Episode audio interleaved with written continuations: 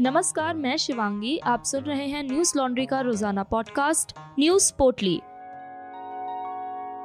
आज है अठारह अक्टूबर, दिन है सोमवार।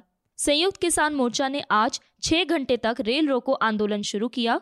किसानों के रेलवे ट्रैक पर बैठने के कारण तीस जगहों पर प्रभाव पड़ा है। उत्तर रेलवे का कहना है कि साठ ट्रेनों को डेस्टिनेशन के पहले रोकना पड़ा है, जबकि कई ट्रेनों को रद्द कर दिया गया। दिल्ली रोहतक और दिल्ली अंबाला रूट को फिलहाल ट्रेनों के लिए बंद कर दिया गया। आंदोलन के तहत सुबह दस बजे से शाम चार बजे तक देश भर में जगह जगह ट्रेन रोकने की घोषणा की गई। संयुक्त किसान मोर्चा ने ऐलान किया कि बंद पूरी तरह शांतिपूर्ण रहेगा और इस दौरान किसी भी तरह की हिंसा या तोड़फोड़ ना करने की हिदायत पहले ही दे दी गई थी। संयुक्त किसान मोर्चा ने बंद के दौरान आवश्यक और आपात सेवाओं को किसी तरह बाधित नहीं किया। एएनआई यूपी के मुताबिक लखनऊ पुलिस ने कहा कि जो कोई भी रेल रोको आंदोलन में हिस्सा लेकर ट्रेनें रोकने का प्रयास करेगा, उसके खिलाफ कार्रवाई की जाएगी। लखनऊ में धारा एक सौ चौवालीस लागू है और हालात बिगाड़ने वालों पर एनएसए के तहत कार्रवाई होगी। मीडिया रिपोर्ट्स के मुताबिक संयुक्त किसान मोर्चा ने कहा कि लखीमपुर किसान हत्याकांड के शहीदों की अस्थियों के साथ उत्तर प्रदेश, उत्तराखंड, हरियाणा, पंजाब और दूसरे राज्यों में शहीद कलश यात्राएं निकाली जा रही हैं। इन यात्राओं से भारी संख्या में लोग जुड़े।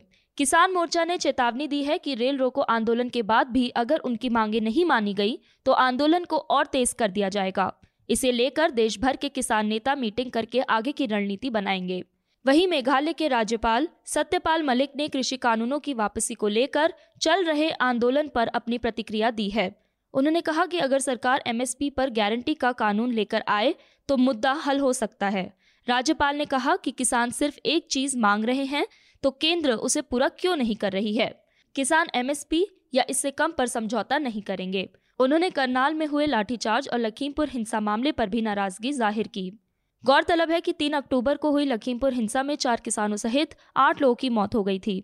किसानों ने हिंसा मामले में केंद्रीय गृह राज्य मंत्री अजय मिश्र का इस्तीफा मांगते हुए यह रेल रोको आंदोलन करने का ऐलान किया था। इससे पहले किसान नेताओं ने लखीमपुर खीरी में मारे गए किसानों के लिए अंतिम अरदास की थी। इसमें कांग्रेस महासचिव प्रियंका गांधी समेत तमाम विपक्षी नेता शामिल हुए थे। लखीमपुर खीरी कांड में अजय मिश्र के बेटे आशीष मिश्र को आरोपी बनाया गया है और उन्हें गिरफ्तार किया जा चुका है। हालांकि किसान अभी भी अजय मिश्र के इस्तीफे की मांग पर अड़े हुए हैं। न्यूज लॉन्ड्री ने लखीमपुर खीरी जाकर कई ग्राउंड रिपोर्ट्स की हैं। इस दौरान हमने घटनास्थल का जायजा लिया। साथ ही सांसद अजय मिश्र टेनी के गृह क्षेत्र बनवीरपुर का भी दौरा किया और पाया कि हिंसा के दिन के बाद से ही वहां के सिख समुदाय के बच्चे स्कूल नहीं जा रहे। इस पूरी रिपोर्ट को आप न्यूज लॉन्ड्री की website Hindi dot Newslaundry dot com पर जाकर पढ़ सकते हैं। इस बीच किसान आंदोलन में सिंगू बॉर्डर पर कथित तौर पर निहंग सिखों द्वारा लखबीर सिंह की बर्बर तरीके से हत्या का मामला भी सुर्खियों में बना हुआ है। इस घटना की चौतरफा निंदा हो रही है। वहीं दूसरी तरफ सिंगू बॉर्डर और दिल्ली के अन्य रास्तों को खाली कराने के लिए सुप्रीम कोर्ट में याचिका भी दाखिल की गई है। सुप्रीम कोर्ट पहले भी ये कह चुका है कि अनिश्चित काल तक ऐसे विरोध प्रदर्शन को जायज नहीं ठहराया जा सकता है। इस मामले में हमारे रिपोर्टर बसंत कुमार और दीक्षा मुंजाल ने सिंगू बॉर्डर से ग्राउंड रिपोर्ट की है। इसे पढ़ने के लिए हमारी website Hindi dot Newslaundry dot com पर जाएं। हमारी जमीनी पत्रकारिता को अपना सपोर्ट देने के लिए हमारी वेबसाइट पर अंकित सब्सक्राइब का लाल बटन दबाएं और गर्व से कहें, मेरे खर्च पर आजाद हैं खबरें। केरल, कर्नाटक, तमिलनाडु, दिल्ली एनसीआर, उत्तर प्रदेश, उत्तराखंड, हिमाचल प्रदेश, मध्य प्रदेश में कहीं मूसलाधार बारिश तो कहीं अचानक बर्फबारी ने जनजीवन अस्त व्यस्त कर दिया है। केरल में शनिवार से हो रही भारी बारिश के कारण बाढ़ और भूस्खलन से अब तक छब्बीस लोगों की मौत हो चुकी है। दो पहाड़ी जिले कोट्टायम और इडुक्की सबसे ज्यादा प्रभावित हैं। कोट्टायम में सबसे ज्यादा ग्यारह लोगों की मौत हुई है और बारह लोगों के लापता होने की भी खबर है। एनडीआरएफ के अलावा सेना, नौसेना और वायुसेना भी बचाव अभियान के लिए तैनात हो गए हैं।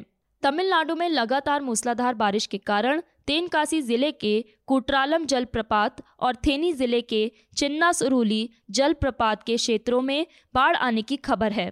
वन विभाग के अधिकारियों ने लोगों को रोकने के लिए जलप्रपात क्षेत्रों की घेराबंदी कर दी है। मौसम विभाग के अनुसार ये बारिश साल दो हज़ार उन्नीस और दो हज़ार बीस की तुलना में इस बार बारिश बहुत अधिक है। मौसम विभाग के अनुसार एक मजबूत पश्चिमी विक्षोभ के कारण रविवार को पूरे दिल्ली एनसीआर, और पश्चिमी उत्तर प्रदेश के कई इलाकों में आंधी के साथ भारी बारिश हुई। वहीं आज सुबह से भी दिल्ली के आसपास रुक रुक कर धीमी बारिश हो रही है। इस कारण जगह जगह पानी भरने के साथ जाम की स्थिति भी बन गई है। हालांकि भारी बारिश के कारण दिल्ली का अधिकतम तापमान सामान्य से गिरकर बाईस डिग्री सेल्सियस पर आ गया है। वहीं उत्तराखंड और हिमाचल प्रदेश में भी अठारह और उन्नीस अक्टूबर को तेज बारिश की आशंका जताई गई है। उत्तराखंड में बारिश का रेड अलर्ट जारी कर दिया गया है। साथ ही देहरादून में सोमवार को सभी सरकारी और निजी स्कूल को बंद रखने का फैसला लिया गया है। मौसम विभाग ने अठारह अक्टूबर के लिए रेड अलर्ट जबकि उन्नीस अक्टूबर के लिए ऑरेंज अलर्ट जारी किया है। केदारनाथ धाम के आसपास पहाड़ों पर रविवार को बारिश के साथ बर्फबारी भी हुई। खराब मौसम के कारण केदारनाथ यात्रा को सोमवार तक के लिए रोक दिया गया। श्रद्धालुओं को सोनप्रयाग और गौरीकुंड में ही रोक दिया गया है। केदारनाथ में हजारों श्रद्धालु मौजूद थे जिन्हें दर्शन के बाद वापस भेज दिया गया। हिमाचल में रोहतांग दर्रे, मनाली, लाहौल, स्पिति, धौलाधार और चंबा की चोटियों पर बर्फबारी के बाद दो दिन के लिए पर्यटकों के रोहतांग जाने पर रोक लगा दी गई है। हालांकि अटल टनल से आवाजाही सुचारू रहेगी। बर्फबारी के बाद तापमान में आठ डिग्री की गिरावट दर्ज की गई है। भारतीय मौसम विज्ञान विभाग ने रविवार को बताया कि उत्तरी तेलंगाना के ऊपर निम्न दबाव का क्षेत्र बनने एवं बंगाल की खाड़ी से तेज दक्षिण पूर्वी हवा चलने के कारण पश्चिमी बंगाल और ओडिशा में बीस अक्टूबर तक भारी बारिश होने की संभावना है। मछुआरों को मंगलवार तक समुद्र में नहीं जाने की सलाह दी गई है।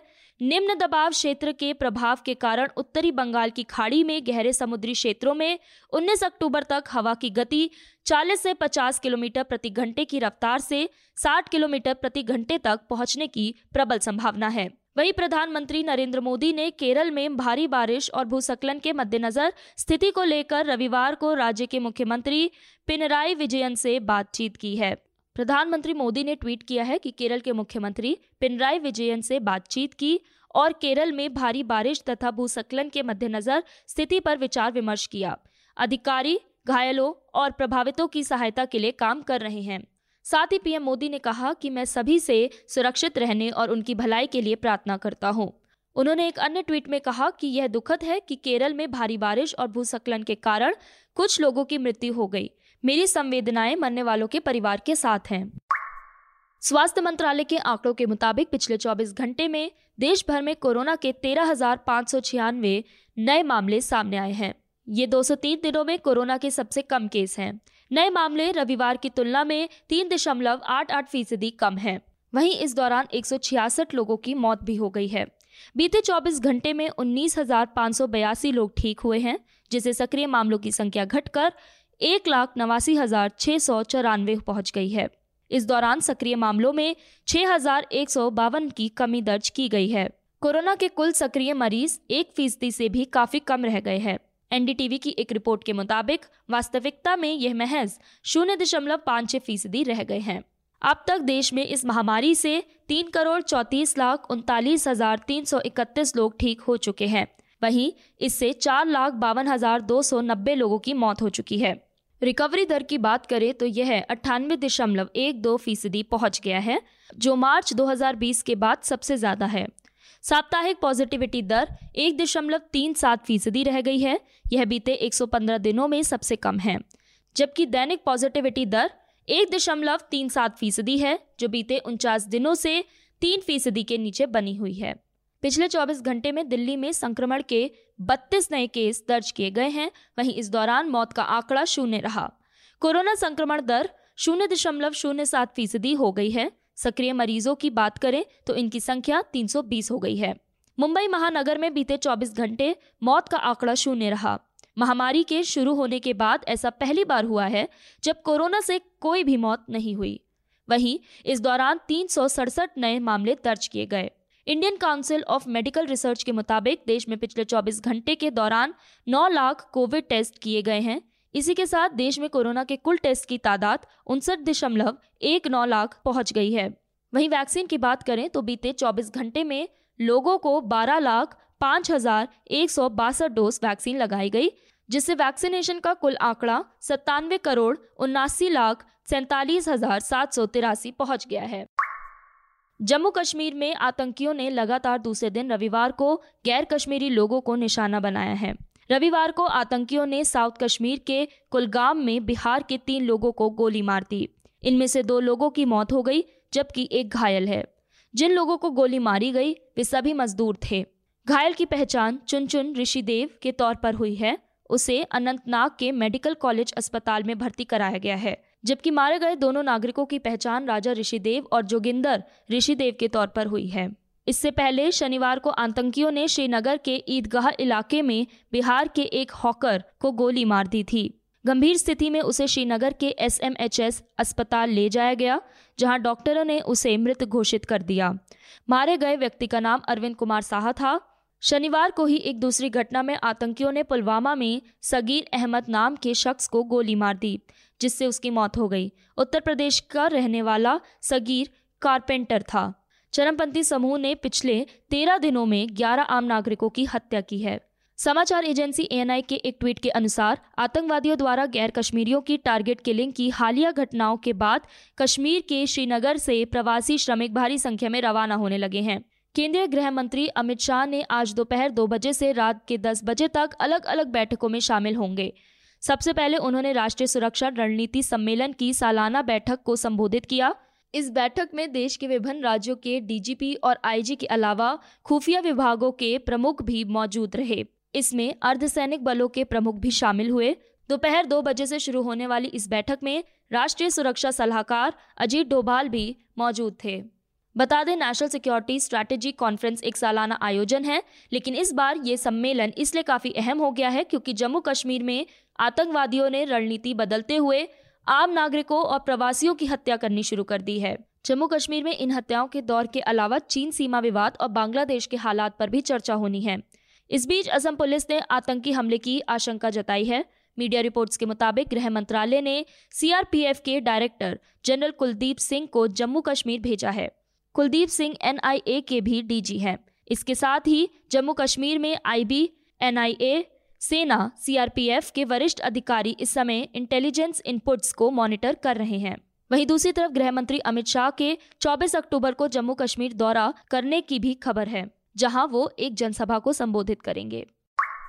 बांग्लादेश में दुर्गा पूजा पंडालों पर हमले को लेकर शेख हसीना सरकार ने सख्त रुख दिखाया है। इस बीच बांग्लादेश के गृह मंत्री असदुज्जमा खान ने रविवार को दुर्गा पूजा पंडालों पर हमले को पूर्व नियोजित करार दिया और कहा कि इन हमलों का उद्देश्य बांग्लादेश में सांप्रदायिक सद्भाव को नष्ट करना है। ढाका ट्रिब्यून की रिपोर्ट के मुताबिक बुधवार को कोमिला में हुए हमलों के लिए सौ से अधिक लोगों के खिलाफ नामजद और कई अज्ञात लोगों के खिलाफ मामले दर्ज किए हैं। गृह मंत्री ने कहा कि पवित्र कुरान के कथित अपमान और उसके बाद कोमिला में हिंदुओं पर हमले पूर्व नियोजित थे और इसका उद्देश्य बांग्लादेश में सांप्रदायिक सद्भाव को नुकसान पहुंचाना था। उन्होंने कहा कि हमें ऐसा प्रतीत होता है कि किसी समूह द्वारा निहित स्वार्थों के लिए इसे उकसाया गया। कोमिला घटना के पीछे के कारण के बारे में पूछे जाने पर मंत्री ने कहा कि हम सारे सबूत जुटाने के बाद इसे सार्वजनिक करेंगे और जो लोग भी इसमें शामिल हैं उन्हें कड़ी सजा दी जाएगी। उन्होंने आगे कहा कि सिर्फ कोमिला में ही नहीं बल्कि रामू और नसीर नगर में भी सांप्रदायिक हिंसा के जरिए देश को अस्थिर करने का प्रयास किया गया था। खान ने कहा कि शनिवार रात से किसी घटना की सूचना नहीं मिली है। हमारे सुरक्षा बल खुफिया सूचना के आधार पर धैर्यपूर्वक काम कर रहे हैं। जो लोग सांप्रदायिक शांति को नष्ट करने की कोशिश कर रहे हैं वे सफल नहीं होंगे। वहीं बांग्लादेश के सूचना राज्य मंत्री मुराद हसन ने एक कार्यक्रम में कहा कि बांग्लादेश एक सेक्युलर राष्ट्र है। हम राष्ट्रपति बंगबंधु शेख मुजीबुर रहमान के बनाए हुए उन्नीस सौ बहत्तर वाले संविधान की ओर लौटेंगे। मैं संसद में यह बात उठाऊंगा। प्रधानमंत्री शेख हसीना की अगुवाई में यह बिल संसद में पास कराएंगे। उन्होंने कहा कि मुझे नहीं लगता इस्लाम हमारे देश का धर्म है और बांग्लादेश कभी भी धार्मिक कट्टरपंथियों की पनाह नहीं हो सकता। यूनियन परिषद के चेयरमैन मोहम्मद सादिकुल इस्लाम के मुताबिक उपद्रवियों ने पैंसठ घरों में आग लगाई थी। आगजनी करने वाले लोग स्थानीय संस्था जमाते इस्लामी और उसकी स्टूडेंट विंग इस्लामी छात्र शिविर के सदस्य थे। गौरतलब है कि एक दुर्गा पूजा स्थल पर पवित्र कुरान के कथित अपमान के बारे में सोशल मीडिया पर खबर आने के बाद बुधवार को बांग्लादेश में कई जगहों पर सांप्रदायिक हिंसा भड़क गई। दुर्गा पूजा पंडालों में तोड़फोड़ की कई घटनाएं सामने आई हैं। आज बस इतना ही। आपका दिन शुभ हो। धन्यवाद। न्यूज लॉन्ड्री के सभी पॉडकास्ट टिचर, आईट्यूज और दूसरे पॉडकास्ट प्लेटफॉर्म पे उपलब्ध हैं। खबरों को विज्ञापन के दबाव से आजाद रखें, न्यूज लॉन्ड्री को सब्सक्राइब करें।